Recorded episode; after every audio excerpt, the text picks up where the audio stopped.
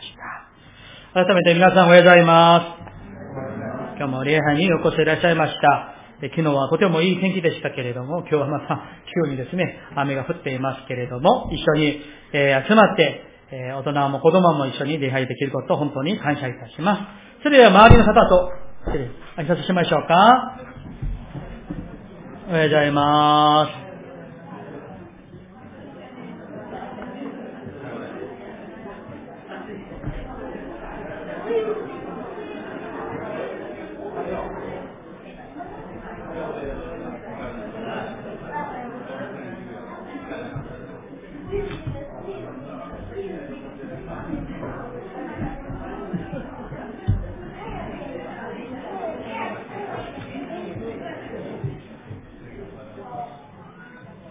ありがとうございます。はい。それではお祈りし、お祈りしてからメッセージに入りたいと思います。お祈りしましょう。門よ、お前の頭をあげよ。永遠の豊あがれ。栄光の王が入って来られる。アーメン。神様、今ここに私たちの心の中に、この御堂に、私たちの人生の中に、子供の中にも、青年の中にも、大人の中にも、男性の女性の中にも、主をどうぞお入りくださいますように。そして、私たちを祝福し、導き、収めてくださいますように、お願いをいたします。どうか、神様が私たちに語ってくださって、みんなが神の御声を聞き、また分かるように、悟るように、主よ、本当にまた決心できるように、神様、祝福してください。教えてください。感謝して、イエス様の皆によってお祈りいたします。アーメン。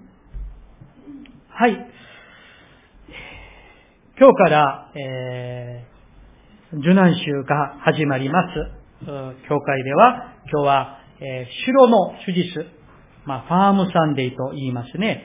えー、城のという、城、城という木があって、イエス様がエルサレムに入った時に、イスラエルはその地が多いですから、その葉っぱを持ってね、えー、歓迎したことから、主路の誠実、手術とも言われています。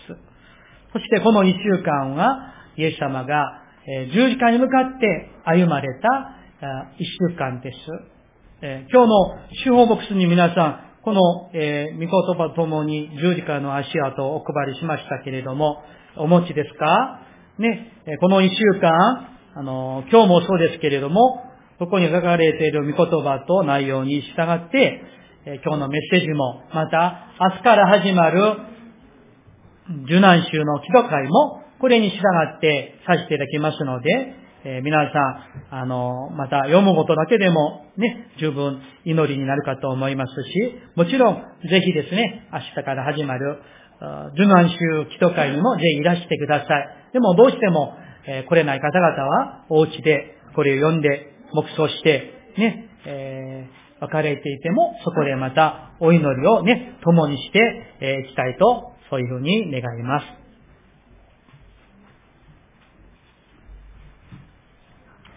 えー、受難週が始まるにあたって、みんなで覚えたいものがあります。それは、イエス様は私たちに平和と平安を与えるため来られたということです。平和と平安を与えるためイエス様が来られた。イエス様は地の上に平和を与えるために来られました。それから私たちには平安を与えるために来られました。イエス様の誕生からそれが始まっています。一箇所ですね、前の画面を見てくださって、えー、聖書をちょっと一緒に、えー、読みましょうか。子供たちもね、ルカの福音書、えー、2章14節ですけれども、一緒に読みたいと思います。はい。糸高きところに栄光が神にあるように、地の上に平和が御心にかなう人々にあるように、アーメ。ここにですね、地の上に何がですか？平和が御心にかなう人々にあるようにと。この御言葉は、イエス様が生まれる時に、天使から言われた言葉ですね。お話ですね。つまり、イエス様がお生まれになったことを通して、みんなに、人々に何が与えられるんでしょうか？平和が与えられるということであります。そしてまた次の御言葉も見てみましょう。イエス様がご自身のことをまたその時の人々にこういうふうにね、イエス様が言われました。これも一緒に読みたいと思います。はい。私はあなた方に平安を残します。私はあなた方に私の平安を与えます。私があなた方に与えるのは、世が与えるのとは違います。あなた方は心を騒がしてはなりません。恐れてはなりません。はい。ちょっと前の。さあ、ここに見たら、イエス様が何を与えるんでしょうか平安を与えてくださる。ね、できるだけ座っていてね。うん。トイレの用事はもう仕方ないんだけどね。うん。イエス様が私たちに平安を与えてくださる。ピースを、聖書の言葉では、シャロームを与えてくださる。そのイエス様が、その平安を与えること、平和を与えることの最高のクライマックス、もう絶頂と言いましょうか、そのね、最高の完成のために歩まれたこの一週間ですね。そしてそれを十字架で死をもってそれを成し遂げてくださったわけです。ところが不思議に何千年前のあの詩篇にそのイエス様がエルサレムに入られる光景をま、まるで似ているかのように予言している言葉が今日のこの詩篇の御言葉なんです。聖書かあるいは前の画面をですね、ご覧ください。詩篇の24編の7節8節をね、私が読みしますので、聖書か前の画面をよくご覧ください。門よ、お前の頭をあげよ。永遠の豊あがれ。栄光の王が入って来られる。栄光の王とは誰か強く力ある主。戦いに力ある主。アーメン。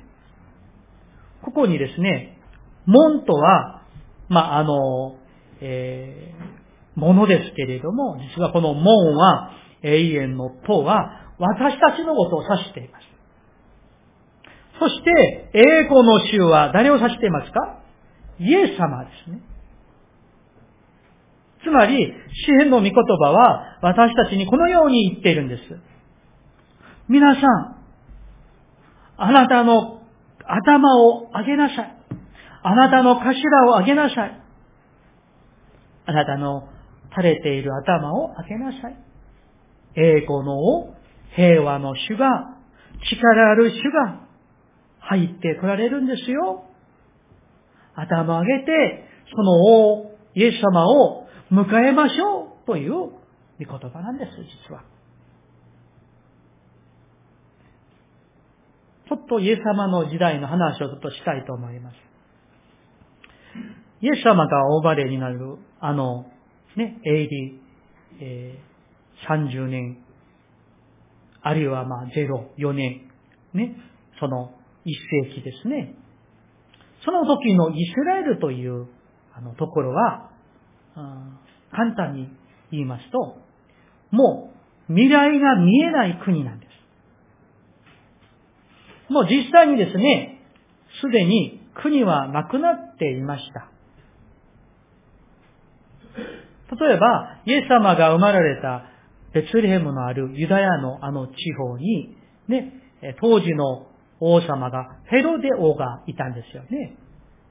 それは、ローマがあのパレスチン、イスラエルも植民地にして支配していて、ローマがあのユダヤというその地域を、まあ、うまくね、え統治するためにローマが建てた王に過ぎなかった。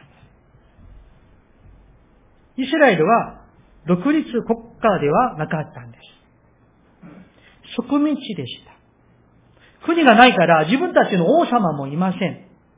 また、自分たちを守ってくれる力ある人たちもいません。あるいは、ローマがですね、イスラエルにとてもひどいことをしたわけですから、そこからもう独立したい。でも自分たちを独立してくれる、そういう力ある人も、勢力もないんです。みんなとても不安な時代でした。明日が見えない時でした。その中でもですね、イスラエルの中には、でもローマと戦う、対抗してですね、自分たちの力で何とかこの、このユダヤを取り戻そうとですね、戦おう。レジスタンスみたいにですね、戦う人たちもいました。でもローマには勝てません。あるいは、もう反対で、新ローマ派も大勢いました。もうこの国はローマに属しているんだから、ローマに守ってもらおう。その方がいいんじゃないか。みんなローマにね、ご祭りをする人たちが大勢いました。そういうふうに、それぞれですね、自分たちの生きていく道を探りながら、本当に心配の不安の日々を送っていたんです。みんな一生懸命頑張って生きていたのかもしれません。そして、あの、福音書ですね。マタイ、マルコ、ルカ、ヨハネの福音書の中を見ると、なぜか病人が多く登場するんじゃないでしょうか。当時は、あの、イスラエルだけ見てもとても貧しかったんですね。病気もとても流行っていたそうなんです。だから、あのイエス様のあの時代のイスラエルという国は、今と日本と全く違って、一言でその要素を言うならば、言うならば、もう闇、暗闇、混沌でした。その闇の中、混沌としたイスラエルの真ん中に、そのエルサレムにイエス様が入って来られたわけなんです。それは、彼らに平安を、喜びを与えるためでした。平和を告げるためでした。イエス様は、今まで申しましたように、あのイスラエルの人々を本当にイエス様は憐れんでくださいました。疲れ果てて弱っている彼らをイエス様は憐れんで、憐れんで、かわいそうに思ってくださったですね。一箇所聖書を見ましょう。マタイの勲章9章36節を見ると、一緒に読みましょうかね。ね、子供たちも一緒に読みましょうね。3、はい。また、群衆を見て、羊飼いのない羊のように弱り果てて倒れている彼らをかわいそうに思われた。ここにですね、イエス様が群衆を、あの時の多くの人々を見たらね、もう羊飼いのない羊のようにみんな弱り果てて、倒れていて、疲れていて、ああ、しんどいな、ああ、きついな、本当にもう疲れている。食べ物がない、お金がない、どうしよう。みんな弱っていた。彼らを見てイエス様は、かわいそうに思われた。本当に憐れんでくださいました。だから、彼らがどれだけ救ってください。私たちを助けてくださいと願っていたんでしょうか。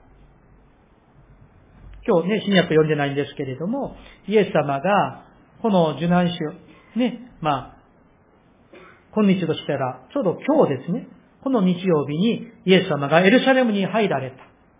その時多くの人々が、ね、白の葉っぱ、枝を持ってね、ホサンナ、ホサンナ、ホサンナ、とね、叫んだんですよね。その、ホサナ、ホサンナ、ホサナという言葉の意味は、どうか救ってくださいという意味ですね。どうか救ってください。ホサナ。彼らが叫んだ言葉からわかるんですよ。彼が今どういう状況にあるのか。願望だったんですね。救ってください。助けてくださいと。イエス様、何とかして、この悲しいところから救ってください。助けてください。と、叫んでいたんです。イエス様、あなたにもしできるなら、このきつい状況から逃げたいです。悲しい現実からも救ってください。私たちには希望が欲しいんです。平安が欲しいんです。とね、彼らは本当に切なる気持ちで願っていたから、ホサンナ、ホサンナとイエス様を向かってね、叫んだわけですね。助けてくださいと。子供たちちょっと聞いてみよう。じゃあ、海に溺れたとしよう。そしたら、ね、どうするの？助けてくださいと叫ぶでしょ。ね。叫べたら、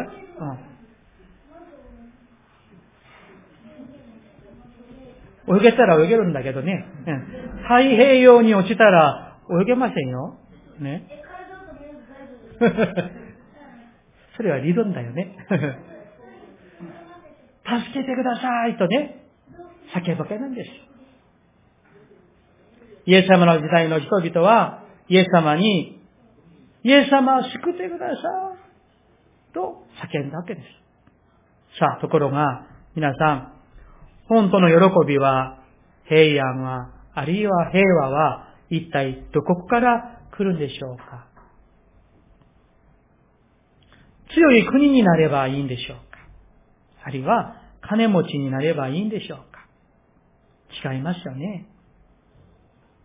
私たちの助けは本当の神である主から来るんです。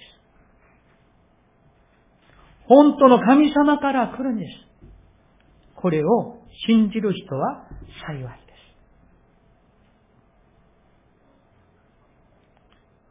す。その平和と平安を私たちに与えるために、まず、イエス様が私たちのために解決しなければならないことがありました。本当の平和と平安を私たちがいただくためには、取り除かなければならない課題があるんです。それは、神様と私たち、あるいはイスラエルの人々と神様の間にある何か。それは何だと思いますか？それは罪というもの、悪というものであります。その人間の罪のゆえに、実は神様と友達であるべき私たちが、神様の味方である私たちが、親しい関係、喜びの関係である、愛する関係である私たち人間が、あの悪のために、罪のために、神様ともう敵になっているんですね。友達関係じゃなくて、敵対関係になっているんです。だから、この間にあるこの悪を、罪を取り除いてもらわなければならない。それを誰がしてくれたの？イエス様が私と神様の間にある悪を、罪を取り除いてくださるために、イエス様が代わりに十字架で死んでくださいました。ですから、十字架のあの死、罪の許しがあってこそ、本当の平安が、喜びが与えてくるんですよ。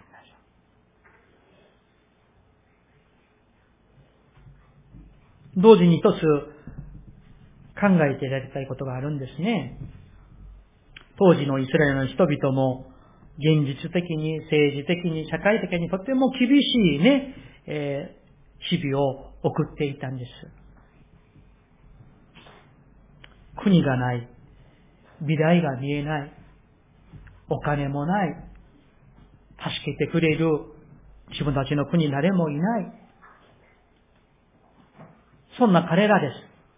私たちはそういうところは通っていないんだけれども、状況は変わっていても、ある意味で小さなものであろうが大きいものであろうが、不安とか心配を抱えているかもしれない。まあそう思っていないかもしれませんけど、中学になったね、うちの息子含めて子供たちがいるんだけれども、まあ楽しみにしているのか、中学生の子、いやどうなるんだろう、あの心配しているかわかりませんけれどもね。あるいは韓国に、えー、から日本に来てですね、まだまだ不慣れな生活をしている兄弟たちもいたりします。またこの4月から新しく、えー、職場で働くことになった兄弟たちもいたりします。あるいは皆さんの家族の中に、家庭の中に何か変化が起きたりしている方もおられるでしょう。あるいは、ね、まあ年々年を重ねていかれる中で不安を感じたりするかもしれません。状況が変わって、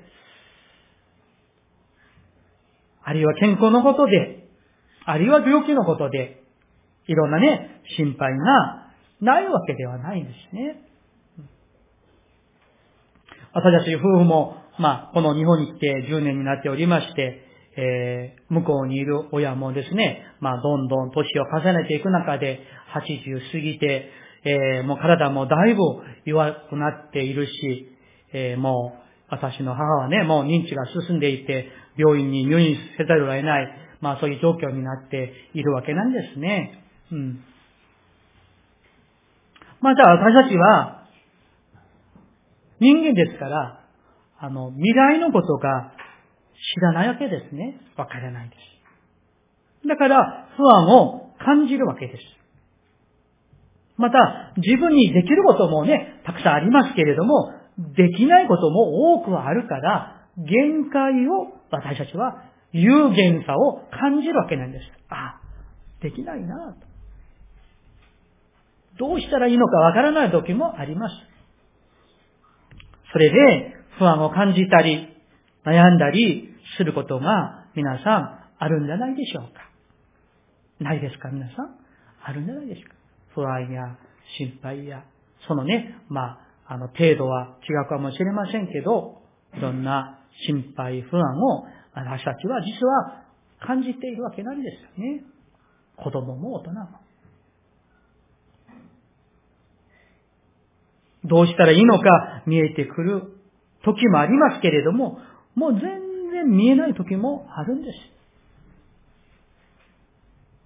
あの時には勇気が溢れてですね、もう前へね、進んでいく時もありますけれども、勇気がなくて落ち込む時もあったりしますよね。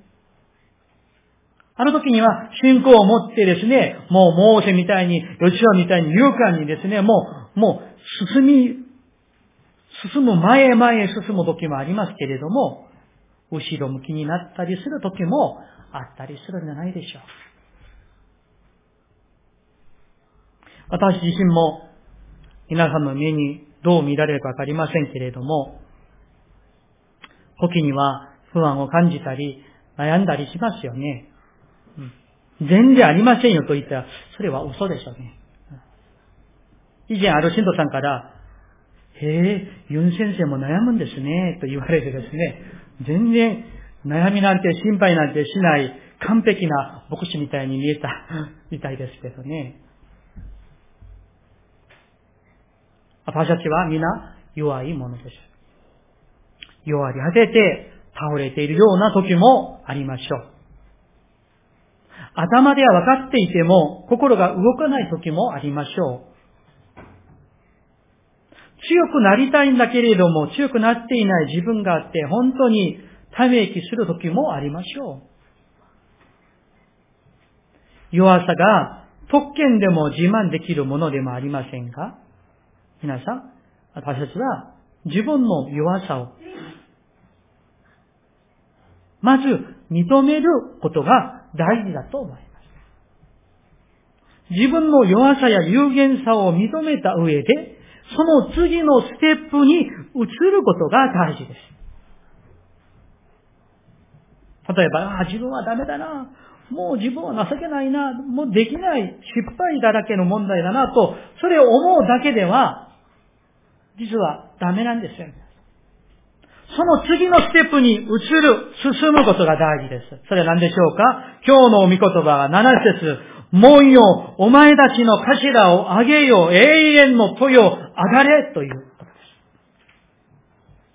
す。垂れている、下向きになっている、後ろ向きになっている私たちの頭を頭を上げて、イエス・キリストを見上げることです。そこまで行くべきなんです。だから今日の7節8節をぜひ、この受難週が始まる、この誠実に覚えたいんです。もう一度ですね、7節8節一緒に読みましょう。聖書か前をね、ご覧くださって、ね、この、この御言葉が私の告白である、イエス様への神様へのも祈りである、という気持ちでですね、ね、えー、読んでいきましょうか。せーの。門よ、お前たちの頭を上げよ。永遠の豊上がれ。栄光の王が入って来られる。栄光の王とは誰か。